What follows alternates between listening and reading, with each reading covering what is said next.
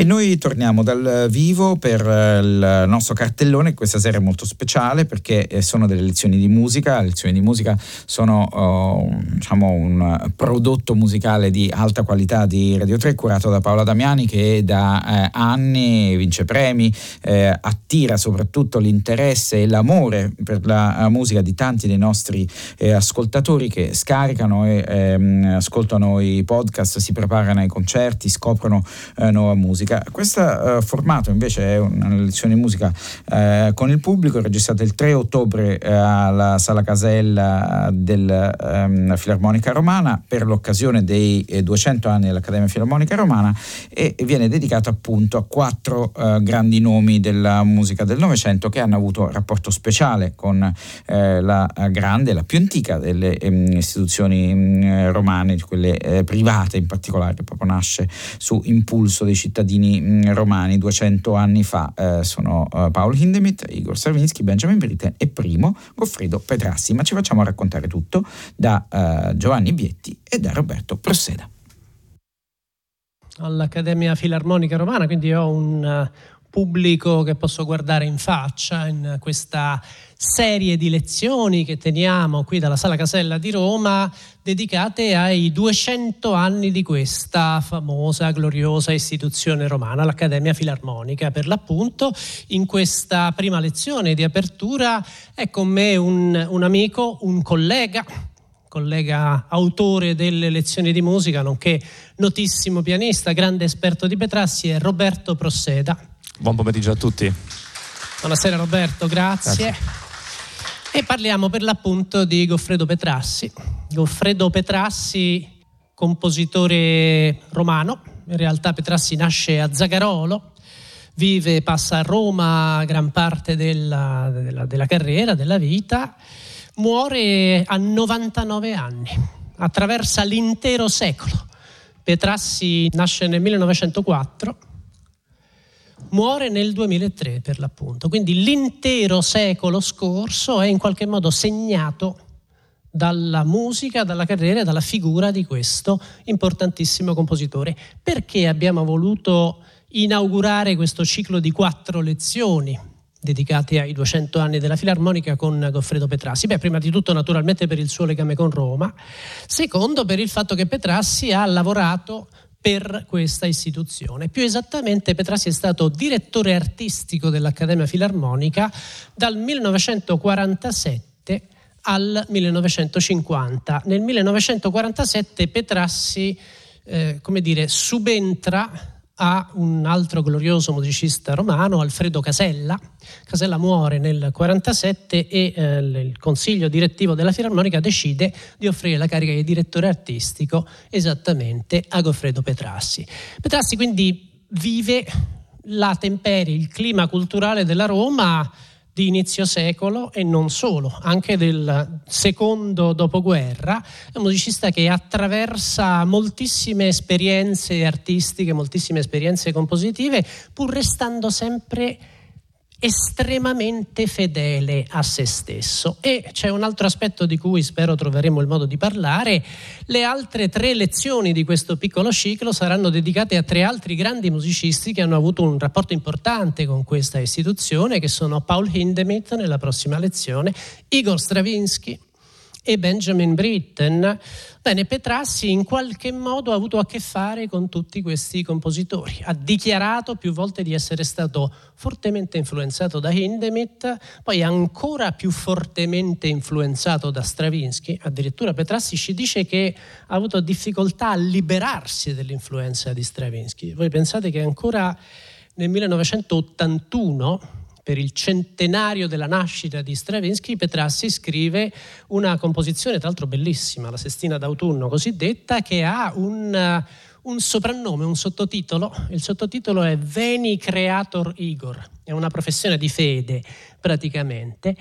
E poi Benjamin Britten, ma di questo magari parleremo più avanti. Nel frattempo Saluto di nuovo Roberto Prosseda. Roberto, volevo chiederti qualcosa dei brani che eseguiamo, che facciamo sentire durante questa lezione. Naturalmente sono brani pianistici. Che posto ha il pianoforte nella carriera di Petrassi? Ma lui insomma non ha scritto moltissimo per pianoforte, ma suonava il pianoforte come quasi tutti i compositori, quindi lo utilizzava come strumento di lavoro indubbiamente e aveva studiato pianoforte comunque da, da, giovane. Il pianoforte in realtà si ferma eh, nella produzione di Petrassi, potremmo dire, eh, a fine anni 40, nel senso che dopo ha soltanto composto due brani d'occasione che sono peraltro dei rifacimenti di brani precedenti.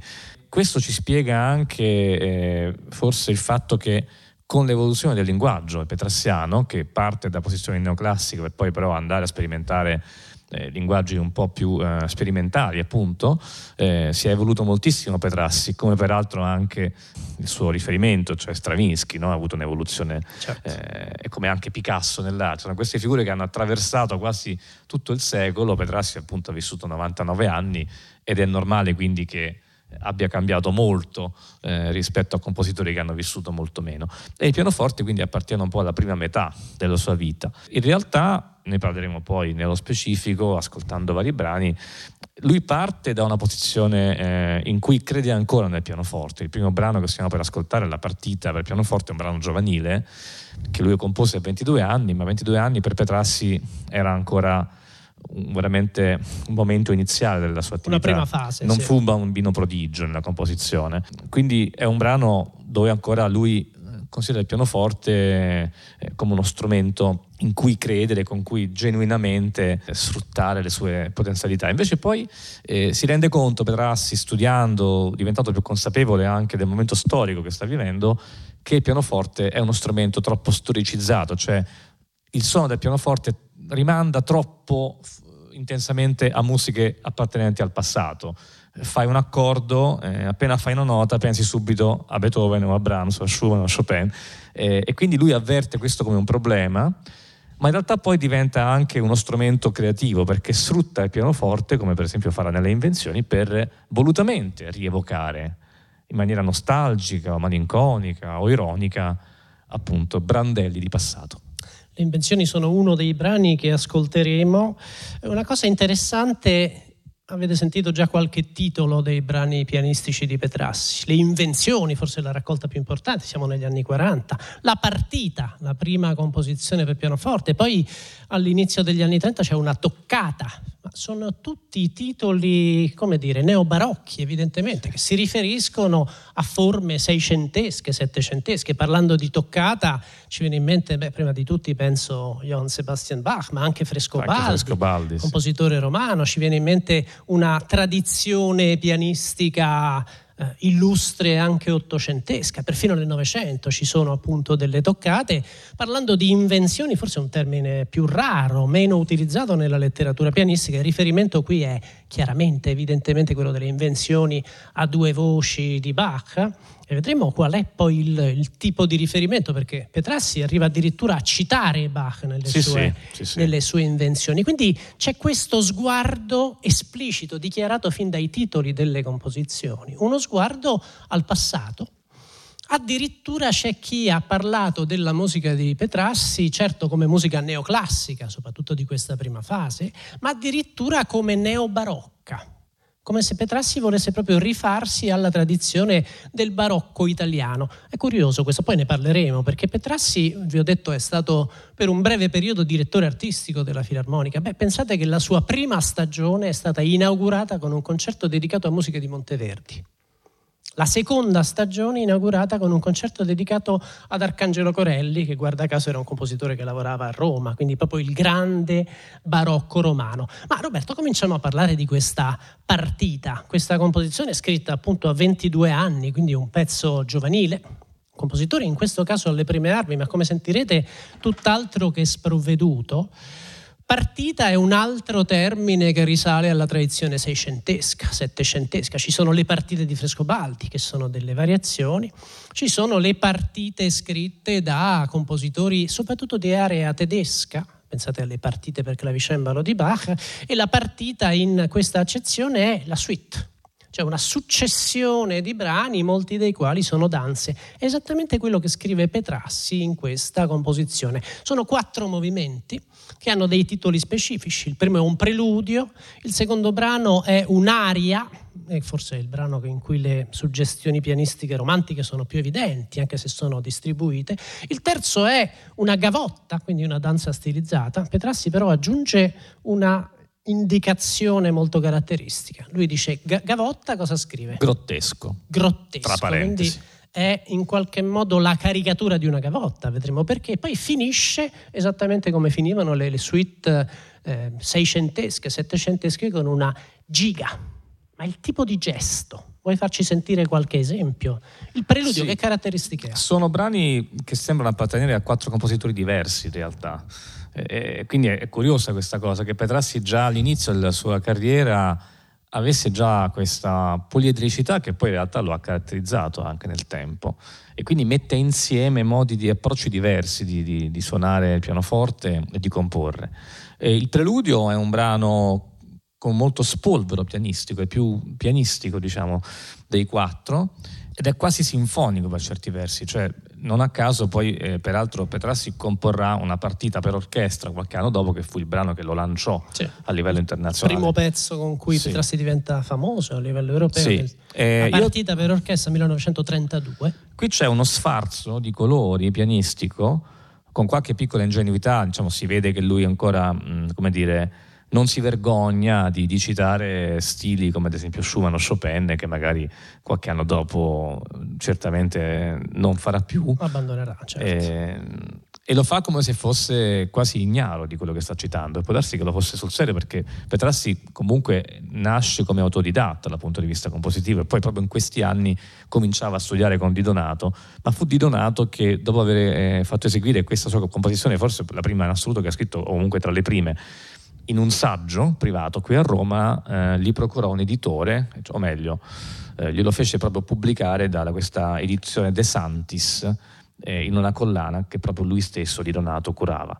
Quindi un insegnante editore, una figura interessante che forse oggi non esiste più. Questo preludio è un, un omaggio alla forma ABA barocca, la forma col da capo. Sì, è una forma ABA con da capo, questo per quanto riguarda il preludio, in realtà anche la giga ha forma ABA e volendo ce l'avrebbe anche la gavotta, anche se è un abbia un po' più complesso, e ci sono molti rimandi secondo me a respighi qui, eh, sia per lo sfarzo eh, quasi sinfonico, sia per eh, figurazioni assolutamente eh, neobarocche o neorinascimentali. Come farci un esempio? Cioè, l'inizio appunto inizia subito con delle scale in forte, quindi che attraversano tutta la tastiera, no?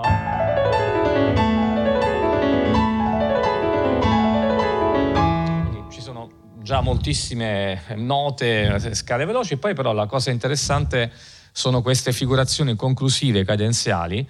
Eh,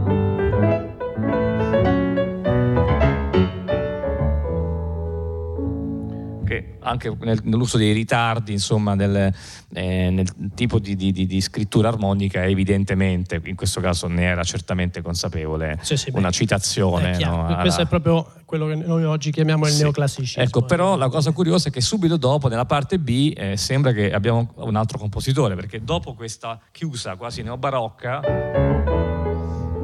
andiamo dalla maggiore al re minore, ma soprattutto passiamo ad un altro stile.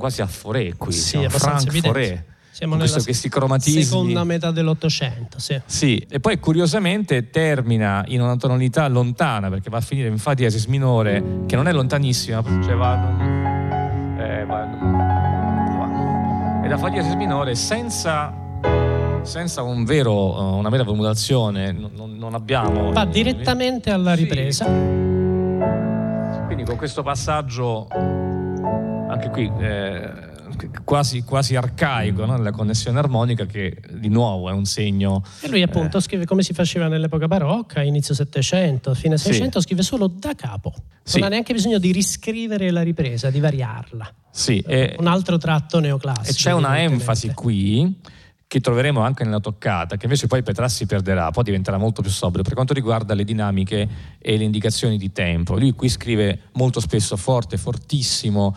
aumentando, stentato, quasi a voler dare una carica quasi eccessiva, no? eh, solenne, una solennità quasi, quasi, esagerata a questa musica.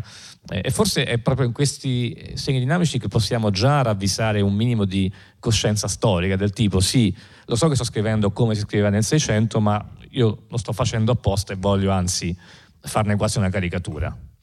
Il brano successivo, l'aria, che caratteristiche ha? calmo con dolcezza. Sì, è il mio preferito di questi quattro dal punto di vista poetico, anche perché io sono fondamentalmente un pianista romantico e quindi mi, mi ritrovo in pieno in quest'area e molto spesso, apro una parentesi, Petrassi è stato considerato e interpretato dai musicisti come un compositore antiromantico, cioè la sua musica è stata eseguita... Eh, si parlava eh, di nuova oggettività proprio, no? di questa freddezza. Io trovo, eh, e questo vale tra l'altro anche per alcuni suoi allievi, mi viene da pensare a Marcello Panni che è naturalmente è una figura importante della filarmonica, ma anche Ennio Morricone. Eh, ma tornando a noi, volevo dire che l'Aria è un brano romantico, almeno dal punto di vista del, della poetica, del, della genuinità espressiva, e rimanda forse quasi a Chopin, fa pensare forse ad alcuni preludi, anche nella struttura. Sì, c'è, eh, una, c'è, una, brevissà ripresa molto concentrata. Sì, no? sì esattamente. Di, c'è una, una ripresa B, che in realtà è una coda, che è un'idea chopiniana. C'è una parte, la, siamo in mi, mi maggiore,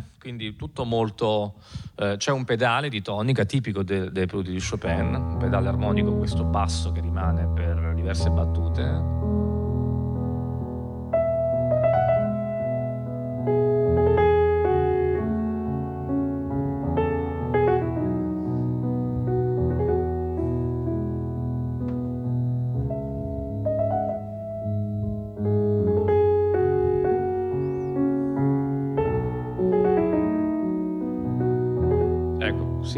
Se noi appunto qualcuno di voi ascolta la radio, accende la radio in questo momento... Non sembra proprio un Petrassi. Eh, no, mai potrebbe dire che questo è Petrassi, invece sappiate che è Petrassi, ma un Petrassi appunto 22enne, ancora, ancora appunto agli invece albori del suo uno percorso. spirito decisamente più novecentesco c'è in questa gavotta grottesco, no? Sì, ecco, qui sembra veramente di aver cambiato pezzo e sì. anche di aver fatto un salto di cent'anni in avanti. Sì perché la gavotta, ecco, anzi magari faccio la fine della, dell'aria che di nuovo ha una figura cadenzale quasi neobarocca, che è questa.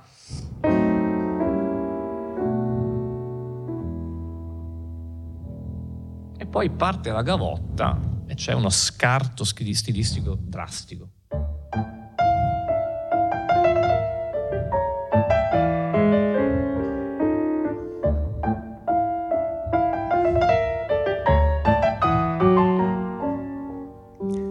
Grottesco eh, sono queste pungenti dissonanze, cosa dici? Sì, tra l'altro io l'ho eseguito in maniera volutamente secca, eh, ma peraltro Petrassi stesso scrive senza, senza pedale, pedale, proprio certo. a evitare che qualcuno, le faccio sentire, se fosse col pedale eh, lo bagneremmo, diventerebbe...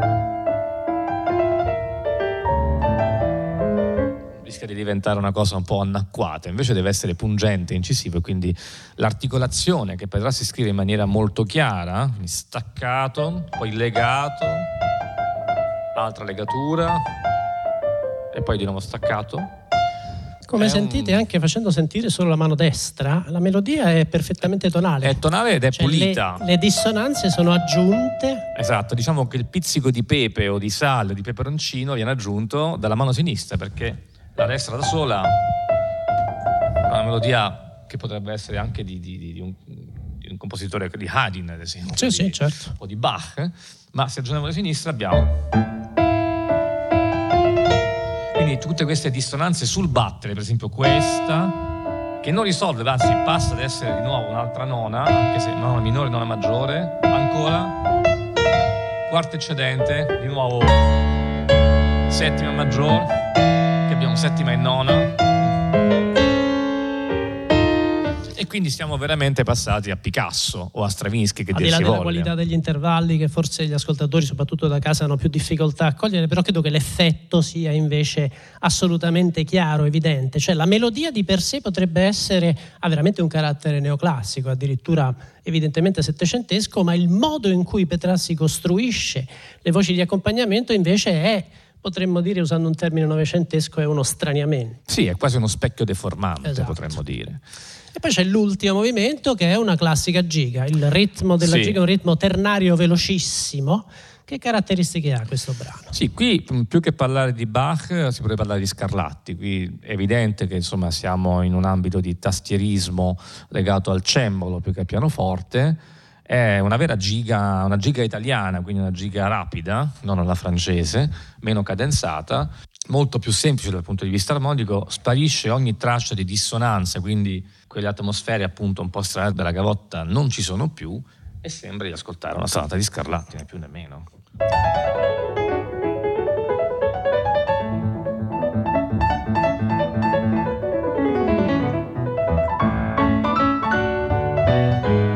Eccetera insomma nulla di strano. Sì sì molto evidente anche questo richiamo clavicembalistico. Cosa dici? Petrassi aveva in mente alcune esperienze di inizio Novecento, soprattutto dei compositori francesi, penso a Tombeau di Couperin di Ravel, penso a, a Debussy, l'Hommage à Rameau, cioè alcuni esperimenti proprio di rendere il, la, sonorità del clavicembalo sulla tastiera? Io penso di sì, io penso di sì. Eh, certamente era molto curioso anche, no, sin da giovanissimo, di poter conoscere cosa succedeva all'estero e, e proprio in quegli anni cominciò a frequentare eh, Casella, e Casella, come sapete, una, un, era un ponte tra ciò che accadeva a Parigi e l'Italia, che era certo. ovviamente molto più chiusa ancora. E quindi, grazie a Casella, Petrassi ebbe proprio in quegli anni modo di scoprire cosa succedeva in Francia e quindi scoprire anche il neoclassicismo alla francese. Eh, lo stesso Casella è molto francese per certi versi nel suo pianismo, e poi, infatti, ascolteremo un brano dopo di questo che è il più caselliano della produzione di Petrassi.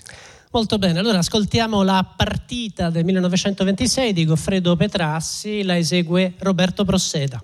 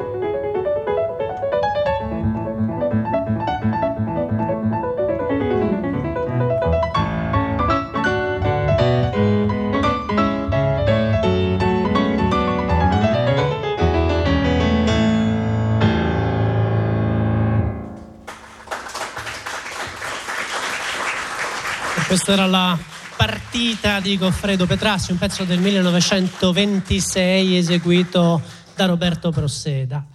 Roberto, facciamo un brevissimo salto adesso, soltanto di quattro anni in avanti, e facciamo sentire il pezzo a cui accennavi in precedenza, in cui eh, mi dispiace dovete sentire anche me suonare il pianoforte, perché un pezzo del pianoforte a quattro mani, Roberto ne ha due sole, gliene servivano altre due, le presto io in questa occasione, e questa è la siciliana e marcia, detta anche siciliana e marcetta, del 1930. Sono due pezzi collegati fra loro, brevissimi, molto evidente, come dicevi prima, l'influenza della, della scuola romana, di Alfredo Casella in particolare. Sì, qui è, è quasi un omaggio secondo me Alfredo Casella, a cui Petrassi era molto legato e molto grato perché appunto di fatto eh, Casella era anche un po' un talent scout, come si dice oggi, dei compositori di allora e, e quindi fu proprio Casella che aiutò Petrassi a diventare un compositore famoso, lo scoprì, eh, credeva in lui, gli, lo aiutò sia dal punto di vista pratico, attraverso contatti, occasioni, opportunità di esecuzione, ma anche attraverso proprio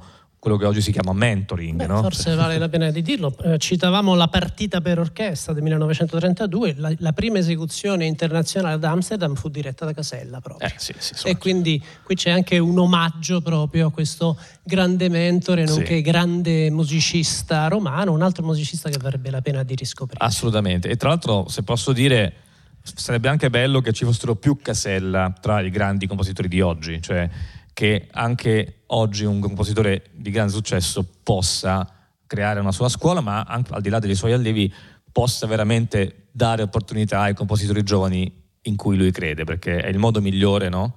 È anche la cosa più bella, quella di passare un testimone a chi magari può proseguire un approccio altrettanto serio. In questo senso Petrassi è stato anche un grande didatta, lo accennavamo, sì. è stato... A sua volta, esatto, Petrassi è stato come Casella, ha perpetuato questo altruismo, potremmo dire, eh, compositivo e ha avuto tantissime, forse è stato il più grande didatta per la composizione in Italia che abbiamo avuto nel secolo scorso eh, oltre appunto a Ennio Morricone, appunto, di cui parlavamo prima, che è stato molto legato a Goffredo Petrassi e anche nella sua musica assoluta di Morricone ci sono molte tracce di Petrassi, specialmente nei pezzi giovanili.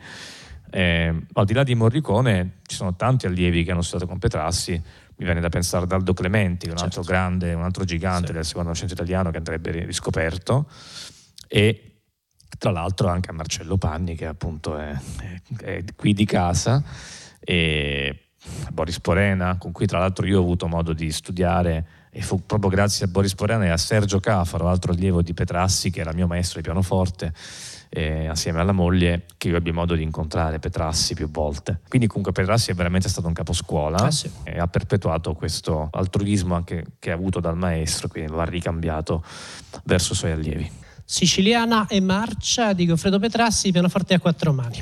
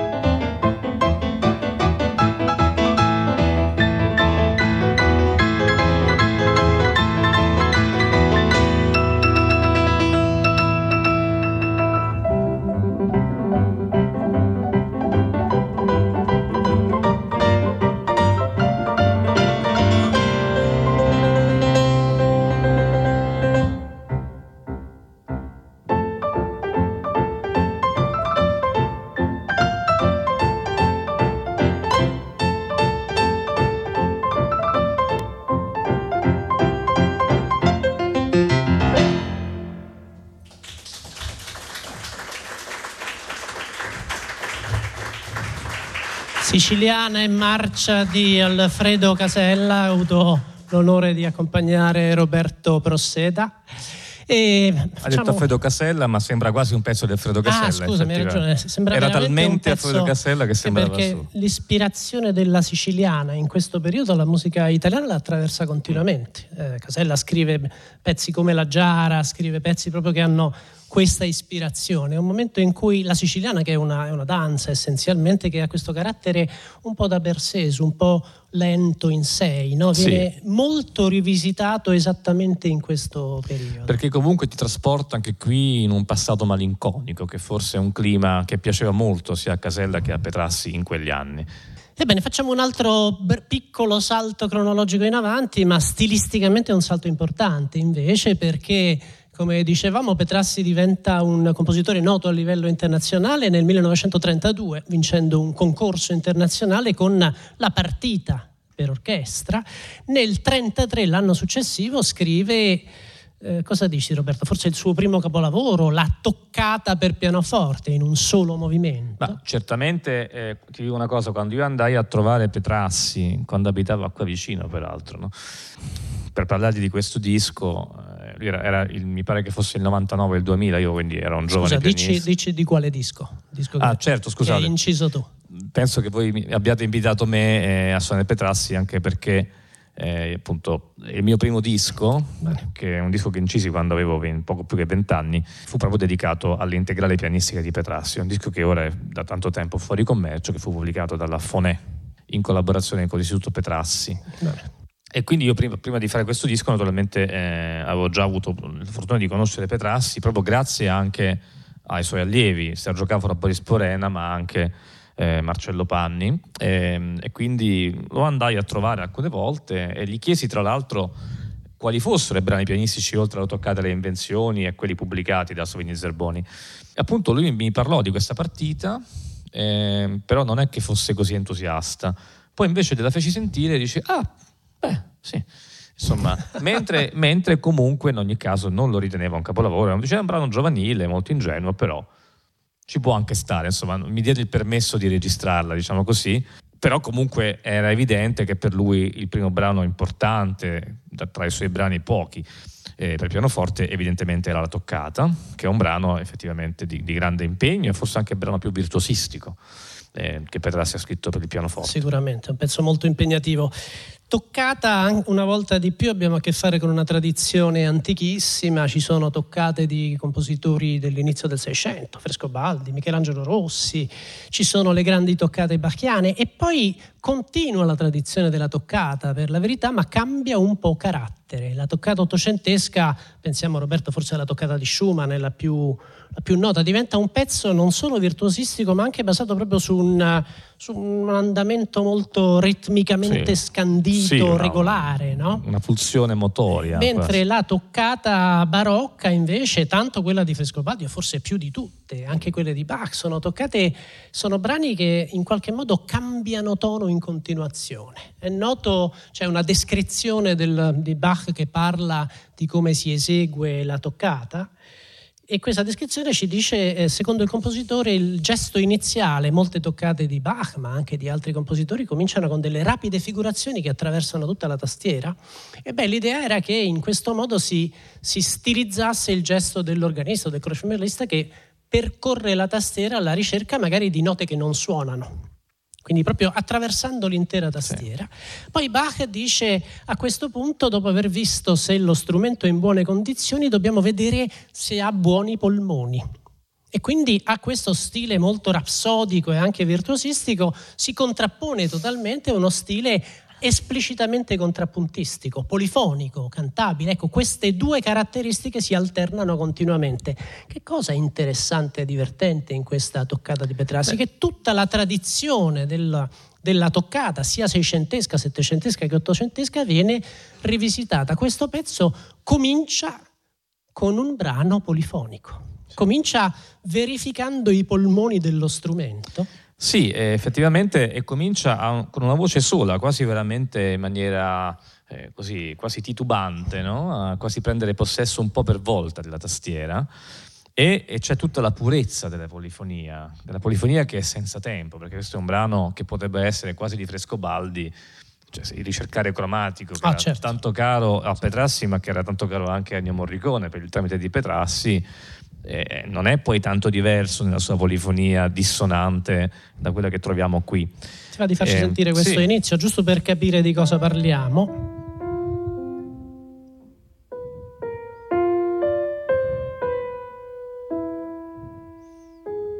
Poi entra una seconda voce all'ottava, eccola. La prima voce prosegue,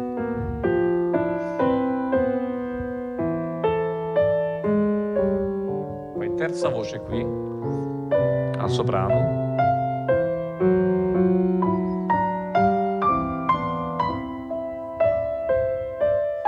eccetera, eccetera. eccetera. Sono poi quattro le voci.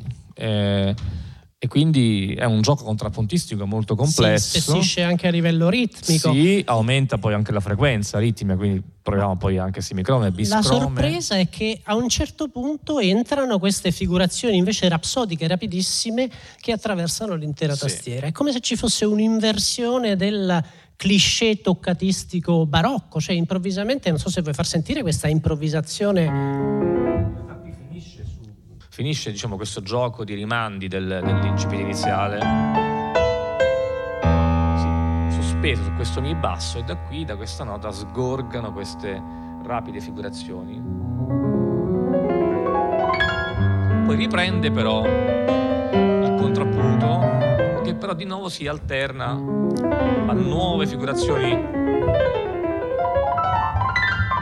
che poi prendono il sopravvento e poi da qui eh, si gonfia il registro pianistico quasi ad evocare l'organo. Infatti Petrassi peraltro suonava anche l'organo Ci ed aveva anche un'esperienza anche in cui di, il tema cantore. va nel basso proprio esatto. in ottave. Qui no? veramente Petrassi eh, sembra quasi voler evocare il ripieno dell'organo, la sonorità ricca, no? quando l'organo suona appunto nel, nel fortissimo.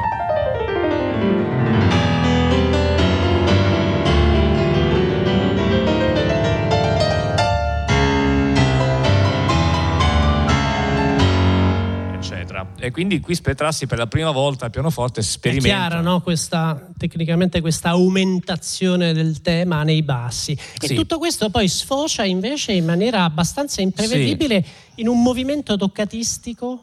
Sì, tutta la seconda parte, appunto improvvisamente il, il tempo cambia, diventa presto. Quindi diciamo Petrassi cosa fa in realtà in questa toccata? Fa un'operazione eh, metastorica, cioè fonde in un unico brano che ha una sua però come dire organicità, una sua coerenza, i due termini, i due sensi della toccata come genere, cioè il senso di cui abbiamo appena parlato, quello appunto barocco, invenzione contrappuntistica unita a gioco tastieristico libero, con invece il senso più novecentesco, che poi in realtà, come tu dicevi, già ha origine nella toccata di Schumann, ossia questa energia motoria, questa pulsazione incessante dove manca l'aspetto contrappuntistico, o meglio c'è, ma è quasi come dire sì, messo in ombra dalla... Il tema si nasconde in questo cioè, movimento esatto, ostinato. L'elemento ritmico ostinato prende il sopravvento eh, e diventa eh, appunto materia sonora che non è più melodia, ma è appunto soprattutto energia ritmica.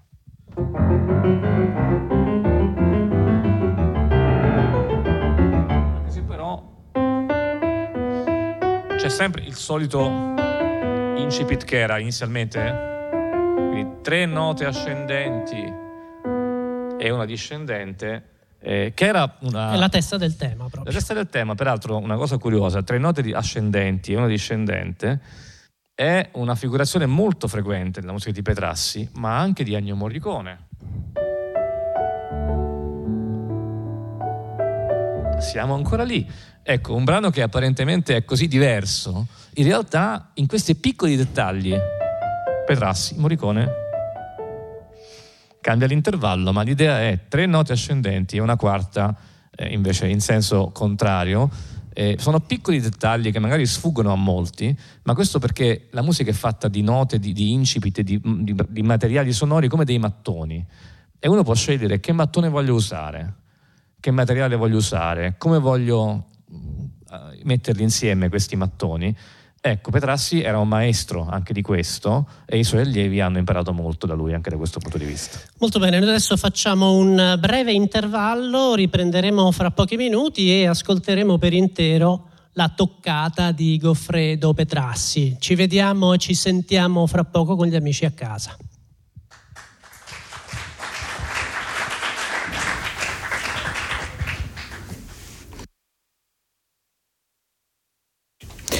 Questa è la prima parte della lezione di musica che stiamo ascoltando insieme, lo speciale delle lezioni di musica di Radio 3 Suite, è stata registrata il 3 ottobre a Roma alla Sala Casella, avete sentito le voci e il pianoforte di eh, Roberto Prosseda e Giovanni eh, Bietti che eh, continuano insieme la loro esplorazione della musica di Goffredo Petrassi, ve lo ricordo è la prima di quattro lezioni di musica, poi si andrà avanti con Paul Hindemith, con Igor Stravinsky e con Benjamin Britten e insieme a Giovanni Bietti ci sarà Danilo Rossi e ehm, Stefano Ziccheri al uh, pianoforte per um, Indemit, Francesco Dorazio Giampaolo Nuti, violino e pianoforte per Stravinsky e um, Benedict Himas per Benjamin Britten baritono in questo, eh, in questo caso. Ma continuiamo l'esplorazione e l'incontro con Goffredo Petrassi come è stato eh, registrato e proposto per voi per questa um, lezione di musica così speciale questa sera da Giovanni Bietti e Roberto Prosseta. Buonasera, rieccoci qui, siamo alla sala Casella, Accademia Filarmonica Romana, siamo dal vivo e io, Giovanni Bietti, sono con Roberto Prosseda, stiamo parlando della musica di Goffredo Petrassi.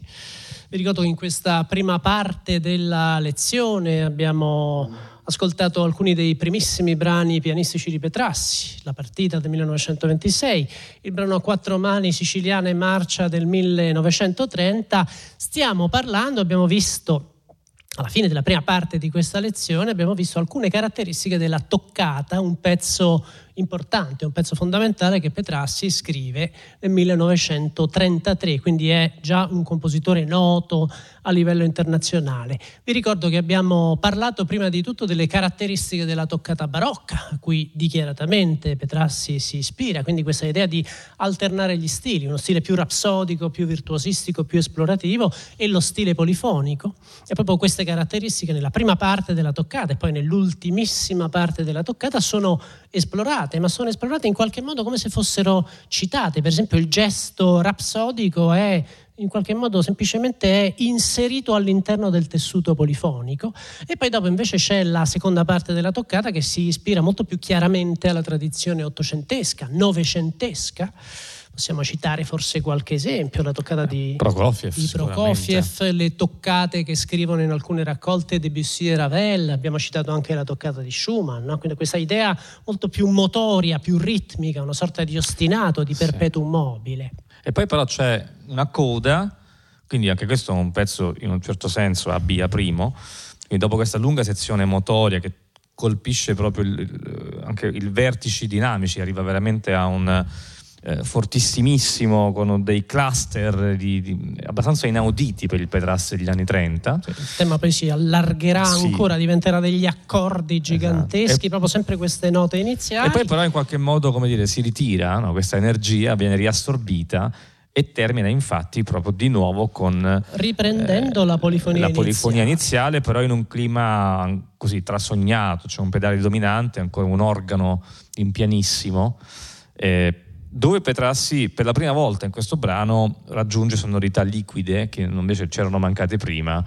Eh, sembra quasi finire appunto con un pianismo quasi in stile debussiano. Non toccatistico. Tutt'altro insomma, che to- come dire, modo. lo so che quello che ho fatto prima non è più ciò che oggi stiamo vivendo e quindi è una dichiarazione alla fine, come dire, una chiave di lettura che Petrassi fornisce per ciò che abbiamo appena ascoltato. Molto bene, eh. adesso ascoltiamo integralmente quindi la toccata del 1933 di Goffredo Petrassi al pianoforte Roberto Prosseda. Buon ascolto.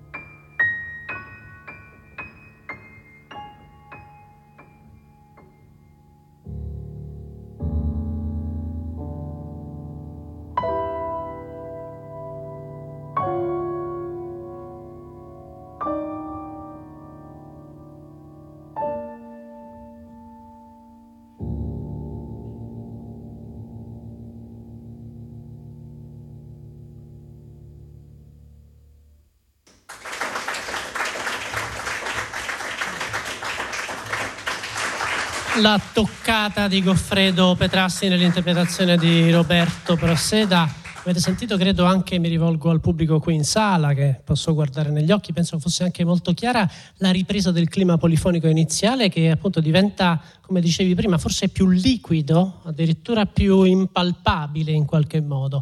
Avete sentito, credo, anche molto nettamente questo modo di costruire la forma che si rifà una volta di più alla grande tradizione, soprattutto improvvisativa, l'idea di intensificare ritmicamente, ritmicamente, poi ripartire improvvisamente calmando sia diciamo, il registro, calmando il, la dinamica, quindi ripartendo dal piano e di nuovo mm. da un, da un ritmo più, più lento. Sì, quello che vorrei aggiungere è che in realtà qui c'è già una struttura narrativa, oltre che formale io penso che la grande differenza tra i grandi compositori e tutti gli altri sia che un grande compositore scrive sempre un brano dove c'è una tensione narrativa, cioè accade sempre qualcosa, anche quando sembra che non accada nulla, c'è qualcosa che sta per succedere.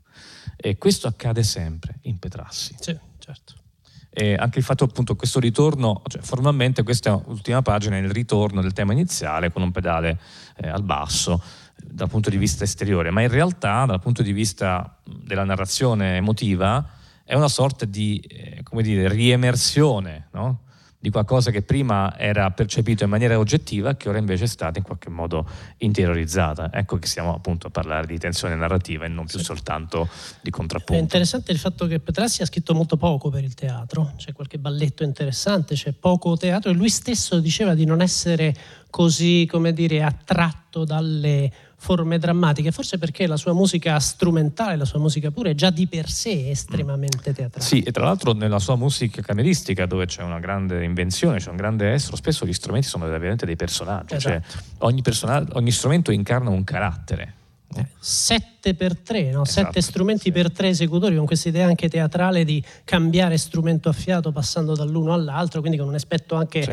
Molto chiaramente visivo per forma. Sì. E anche nella musica sinfonica, penso agli otto concerti per orchestra, dove appunto eh, il termine concerto riguarda anche il fatto che c'è, una, c'è un gioco, c'è un, una domanda e risposta, un c'è una interazione no? tra gruppi di strumenti o tra strumenti solistici dentro l'orchestra che che li anni, che anima appunto. E una volta di più ci sono dei precedenti proprio di concerti per orchestra novecenteschi, nomi che abbiamo fatto, un nome che abbiamo fatto che è quello di Paul Hindemith, un nome che forse non abbiamo ancora fatto ma che comunque sicuramente ispira Petrassi che è quello di Bela Bartok, uno dei grandi certo, capolavori sinfonici certo. del Novecento.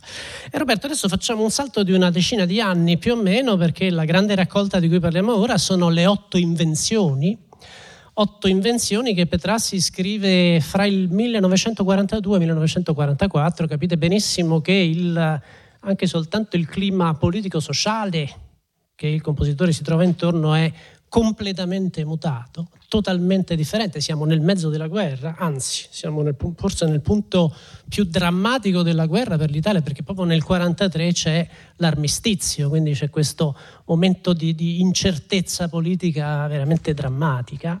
E Petrassi in questo periodo scrive, fra le varie composizioni, scrive questa raccolta, Le otto invenzioni, una raccolta a cui lui ha sempre dichiarato di essere molto legato, particolarmente legato. Vi diciamo subito che non vi faremo sentire tutte le otto invenzioni, sia perché è una raccolta in realtà molto impegnativa, ma non è questo il discorso, è che Petrassi stesso sullo spartito scrive il compositore non ritiene necessario che questi otto brani siano eseguiti in successione. L'interprete è libero di sceglierne solo alcuni e addirittura di cambiare l'ordine di esecuzione. Quindi noi ne facciamo sentire solo cinque. Comunque, ne sentire 5. Sì, le ho scelte anche per farvi ascoltare i diversi approcci, perché in realtà qui eh, Petrassi secondo me si diverte a sperimentare, anche in vista dei lavori che scriverà dopo, per orchestra, per gruppi da camera, soluzioni. Quindi le invenzioni sono una sorta, sono un po' come le bagatelle per Beethoven, no? per certi versi, cioè sono delle pagine di diario dove lui magari tentava, così appuntava delle idee, idee anche di sviluppo tematico. Un laboratorio un laboratorio dove e infatti appunto, lui stesso esatto. riutilizzerà alcuni di questi materiali o perlomeno se non dei materiali riutilizzerà dei gesti esatto. in maniera molto netta in uh, composizioni successive. Va anche detto, Roberto, questo è importante, oggettivamente dopo questa raccolta per lui così importante, così fertile, Petrassi sembra perdere interesse per il pianoforte. Sì, ma già qui è assolutamente vero, ma già qui in realtà Petrassi scrive al pianoforte cose che lui già secondo me immagina di affidare ad altri strumenti. Il pianoforte diventa qua, come appunto eh, abbiamo anche letto, è scritto un meta pianoforte, cioè è un luogo immaginario dove Petrassi appoggia idee che magari sono pensate per un clarinetto, per un oboe, eh, per, un per degli archi, per un coro. Per un coro. Eh, ed è, polifonici ed è, esatto. proprio quasi e, vocali. Per esempio c'è chi ha scritto come Piero Rattalino a proposito della, della sesta invenzione che qui Petrassi non è pianistico, come se fosse un problema.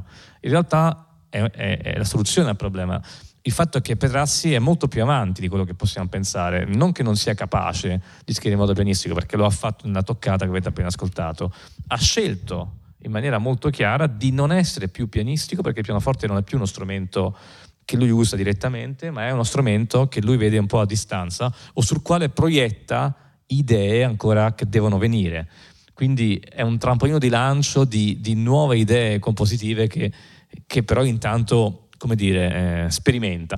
E, ed ecco perché io in questa mia lettura delle invenzioni, che peraltro è molto cambiata rispetto a quando 25 anni fa le incisi, ehm, quando non avevo veramente esperienza ancora di tutto quello che, che, si poteva tirare fuori da questa musica, cercherò di connotare ogni gesto con un timbro specifico, quindi di fare veramente una sorta di piccolo teatro anche dei gesti e di mettere in relazione anche spesso in opposizione tra loro, quindi sono musiche da cui eh, escono fuori elementi più disparati, apparentemente... Addirittura eh, citazioni. Citazioni e anche brandelli di musica del passato. Sì, eh, evidentemente. e qui torna alla memoria Stravinsky, ma anche di nuovo Picasso.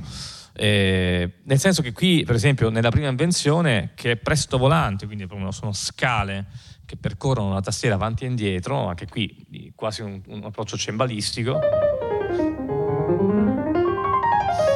un certo punto, e dopo tutte queste scale, abbiamo... Ma questa roba qua? Questo è Bach.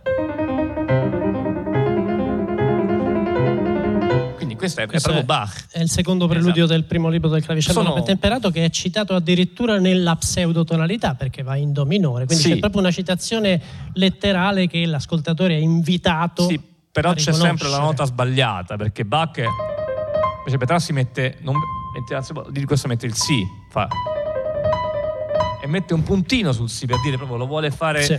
e tirar fuori perché deve dar fastidio no? è, è, è, la nota sbagliata al posto giusto eh, e così come ancora Bach in particolare la fuga di questo preludio in do minore del concerto del Ventepello che sarebbe questa viene citata che qui a Brandelli eh, nella seconda delle invenzioni, esatto, che però anche qui è deformata naturalmente, così completamente eh, decontestualizzata e questo avere eh, degli elementi fuori posto è un po' la cifra poetica del Petrassi delle invenzioni. Proponiamo le, le invenzioni una per una, quindi cominciamo eseguendo la ah, prima, sì, dai, giusto? Sì, dai, sì, sì, sì, questa è una lezione allora. concerto, quindi Spero invece anche, guarda, ti ringrazio di questa opportunità perché sono tanti anni che non suonavo questa musica ho avuto modo di riprenderla e quindi di ripensarla grazie a questo concerto. In Cosa dite voi in sala? Vale la pena di, di riprendere questa musica, vero? Sì.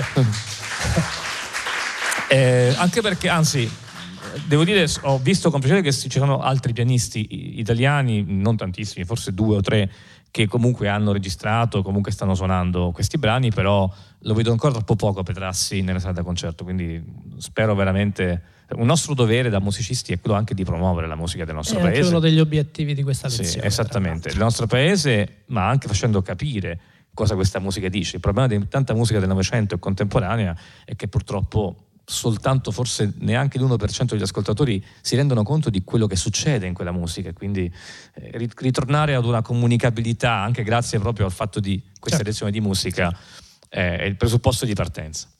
Invenzione numero uno di Goffredo Petrassi.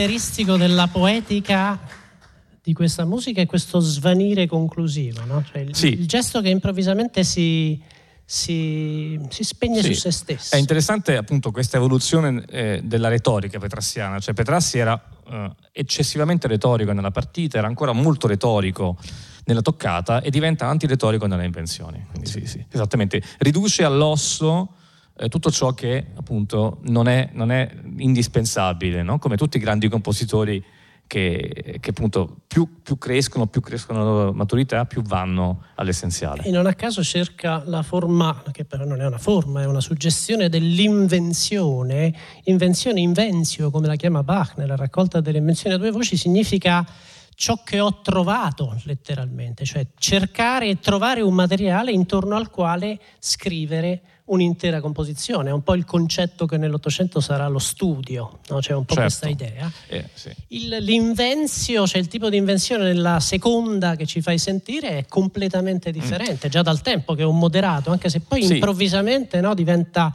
più presto quasi allegro. Sì, questa invenzione, allora, mentre la prima era comunque ritmicamente molto costante, compiuta, no? quindi aveva una struttura chiara, questa è un'invenzione che prende forma a poco a poco, quasi si stupisce di ciò che sta suonando, no? È come se fosse veramente, perché appunto invenzione è anche ricerca, e quindi qui siamo alla ricerca e troviamo degli oggetti sonori, troviamo dei brandelli di temi, dei, dei frammenti bachiani, ma troviamo anche degli accompagnamenti eh, eh, qui, forse usciti che, da, che da una banda. Un, che ricorda anche Prokofiev in alcuni Sì, ci sono appunto ci sono questi accompagnamenti assolutamente fuori posto. Che però mh, sono messi in un luogo dove eh, la loro funzione è, è decontestualizzata perché eh, per esempio lui usa le triadi qui ma sono triadi senza la funzione armonica che avrebbero dovuto avere un'armonia tonale. Gli accordi, gli accordi più consonanti sì, del qui, linguaggio no? tonale. Che sono qui in posizione lata. Anche nella versione 5 li troveremo, però sono messi in un luogo dove non, ha, mh, non hanno un'utilità armonica. Eh, invece sono decontestualizzati. Magari, Invece sopra abbiamo invece un, un, un gioco di imitazioni ancora con frammenti barocchi che però messi insieme fanno questo effetto un po' straniante. No? Abbiamo sotto questo, sopra abbiamo questo, messi insieme abbiamo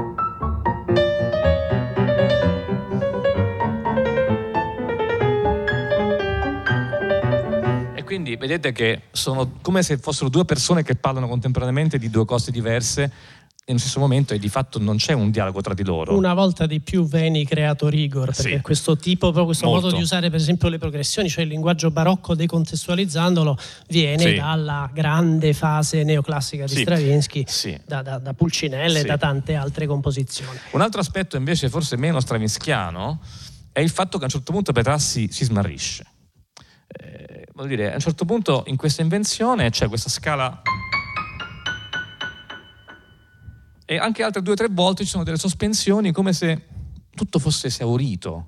E invece poi la musica, come dire, riesce da un'altra parte, risbuca da un altro luogo e prosegue. Quindi è un Petrassi, ripeto, non più affermativo, ma quasi interrogativo. Invenzione numero due.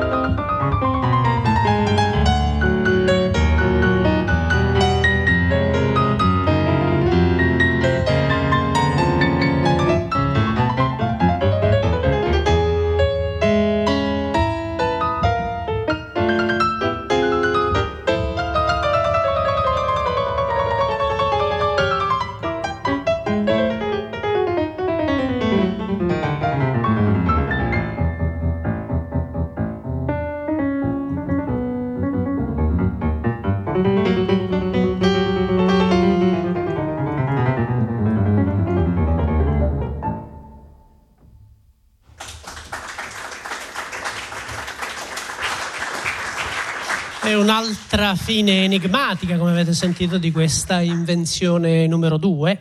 La, quello che colpisce maggiormente naturalmente è la varietà del gesto musicale, proprio l'idea dell'invenzio. Sono otto pezzi fatti per essere, sono una raccolta, sono un ciclo, ma allo stesso tempo Petrassi ci dice ognuno di questi pezzi è un microcosmo a sé stante e questa è esattamente l'idea che in qualche modo sottostà a questa composizione. La quinta, la prossima che ci fai sentire, sì. è ancora completamente diversa. Sì, perché eh, se la seconda poteva rammentare un po' Prokofiev, un po' Stravinsky, la quinta è più francese certamente e io direi quasi raveliana. Anche la tonalità, tonalità tra virgolette, perché inizia in sol maggiore, ma non possiamo dire che sia, però finisce anche in sol maggiore. Sì, è una tonalità mm, che in qualche modo mi ricorda un po'... No? Uh,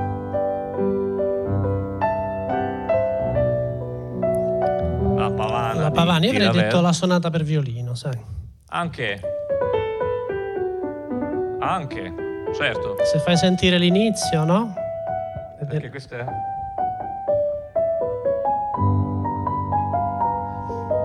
Ora lo faccio in realtà più lenta di così, però sì. tirandola un po' nel tempo, sì. E poi ci sono anche qui dei momenti di, eh, di incanto, di sospensione, quindi tutta questa, eh, questa trama che parte da questa sonorità di suono maggiore che poi eh, sfo, sfo, sfo, sfocata, viene sfocata in tonalità diverse, dove però anche qui di nuovo abbiamo delle triadi che sembrano di sostegno armonico, ma in realtà il contrappunto delle due voci, forse due flauti, eh, che dialogano eh, nella mano destra, eh, sembra ignorare insomma, questi, eh, queste basse armoniche, quindi va, va, un po' per conto suo. No? Poi credo anche molto nettamente si sentiranno delle ispirazioni naturali, canti di uccelli, richiami, sì. anche questo forse è, un, sì. è, una cosa francese. Però anche un retaggio barocco, beh, basti pensare a, a, a Vivaldi o a Rameau, a, no? al fascino eh, anche se siamo ben lontani dall'ornitologia musicale di Messiaen, di Messiaen che era certo, molto più sistematica. Certo. Poi magari appena abbiamo ascoltato questo esempio, brano... Ecco, per esempio, mm, mm, mm, per esempio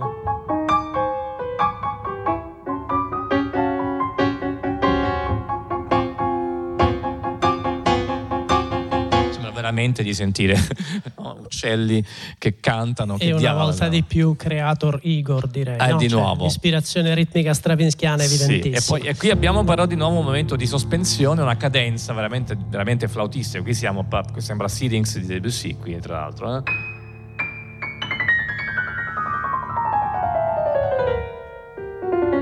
eccetera.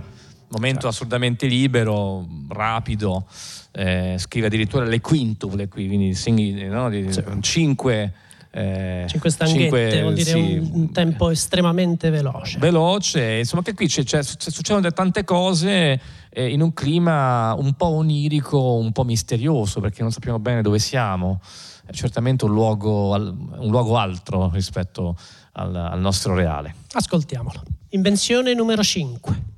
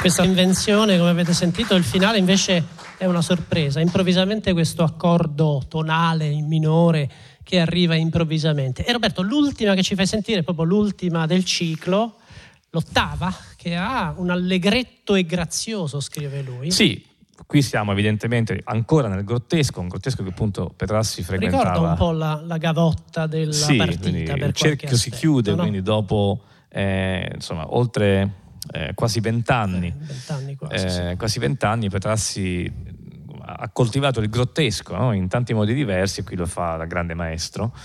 È un grottesco raffinato, non più come dire così esplicito come poteva essere nella partita giovanile. E, e troviamo che qui, a vederli frammenti, c'è, c'è ironia, c'è nostalgia, c'è amarezza. C'è un po' di tutto, insomma, è, è, un, succedono tante cose, quasi una centrifuga di, di, di, diversi atteggiamenti, di frammenti che entrano ed escono, e, e però c'è anche un andare sempre avanti, un, c'è un tempo che scorre, c'è anche una eh, pulsazione ritmica di crono abbastanza costante, e, è un po' insomma un, una sintesi, insomma, potremmo dire, della poetica delle invenzioni di Petrassi, c'è il contrappunto, c'è lo sberleffo, cioè, gesti anche classici, accompagnamenti molto regolari che certo, sono citare c'è, c'è il basso albertino ogni tanto, sì, sì. No? ci sono staccati, sì. articolazioni molto, ne- molto, secche, appunto di matrice quasi eh, cembalistica, eh, e poi c'è questa fine, questo finale più lento, poco meno, scrive lui, espressivo, è molto, non è frequentissimo che però si scriva espressivo eh, negli anni 40 è un'eccezione per lui. No? E come in Beethoven, sa che in Beethoven lo stesso espressivo vuol dire anche un po' più lento, più lento anche qui è la stessa cosa, cioè esatto. vuol dire il rendersi conto che tutto quello che abbiamo detto, sentito, fatto forse riguarda anche noi e quindi in qualche modo lo interiorizziamo e, e lo facciamo nostro. Ottava invenzione di Goffredo Petrassi.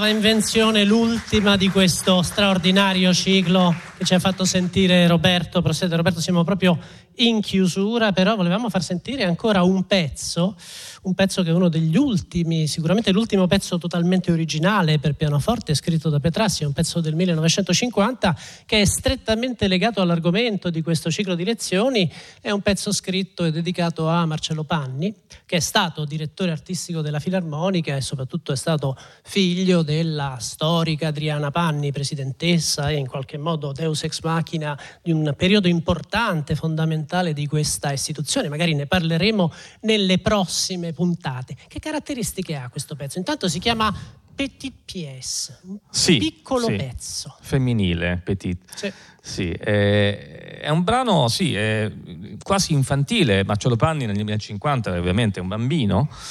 E si vede anche secondo me l'affetto, no? quasi da zio potremmo dire, no? simbolicamente, che Petrassi evidentemente nutre per il figlio della sua grande amica Adriana Panni, che peraltro appunto poi sarebbe diventato anch'esso un grande compositore. Eh, c'è molto Casella di nuovo qui, quindi quando Petrassi vuole eh, pensare all'infanzia non può fare a meno di, di, di passare attraverso quella, quell'estetica caselliana, per esempio, che possiamo vedere nei pupazzetti. No? Sì. Quindi c'è anche un po' di, di, di carillon, di, questo effetto anche di meccanicismo incantato, che chiaramente di nuovo è, è, è straniante perché è evidente che insomma, si tratta di, un altrove. No? Più, Esattamente, sì. sì è un brano quindi molto raffinato, molto francese, devo dire anche dal punto di vista timbrico e pianistico, però come anche l'invenzione che abbiamo appena ascoltato ci grandi, eh, c'è una grande precisione nella, nel dettaglio dell'articolazione, quindi articolazioni corti, molto spesso staccati, eh, sincopati. Eh, nel complesso è un brano di grande finezza, anche se chiaramente di occasione. E mi piace molto poterlo suonare qui, anche per dire un grazie alla Filarmonica e a Marcello Panni. Aggiungo che il mio debutto ufficiale a Roma avvenne grazie alla Filarmonica grazie a Marcello Panni nel, nel 2003, proprio con eh, un programma Bach Clementi Petrassi, Clementi yes. Aldo. Quindi sono molto contento di poter tornare alle origini e con Petit Pièce di e grazie Roberto Brosseta perché noi con questo ascolto vi lasciamo. Vi do appuntamento alla prossima settimana, parleremo di un altro grande compositore del Novecento legato all'Accademia Filarmonica che è Paul Hindemith, ma adesso ci godiamo la Petite Pièce di Goffredo Petrassi, la esegue Roberto Prosseta che ringrazio nuovamente e una buona serata da Giovanni Bietti.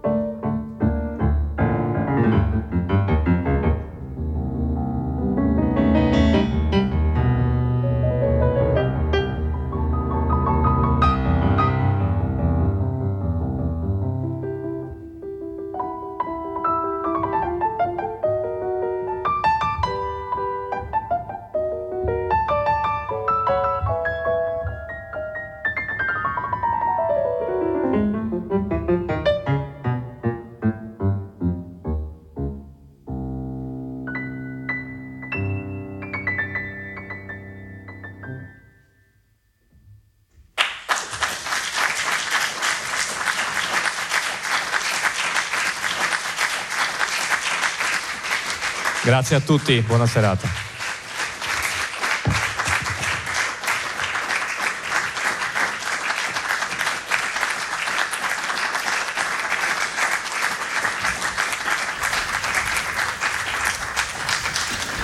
Era il pubblico della Sala Casella in Roma, la sala che si trova all'interno dei giardini della Filarmonica, nella sede storica della Filarmonica romana uh, sulla via Flaminia, non troppo lontano dalla Piazza del Popolo. Lo dico perché ci ascoltasse dalle altre città d'Italia, come naturalmente accade, e infatti nel frattempo arrivano anche tanti messaggi al 335 5634 296. Scrive Lorenzo: Queste lezioni sono veramente preziose, interessantissime, permettono anche non addetti addetti ai lavori di avvicinarsi alla comprensione di una struttura musicale. Da semplice appassionato, i miei più calorosi complimenti ai musicisti e a Radio 3 per queste splendide iniziative.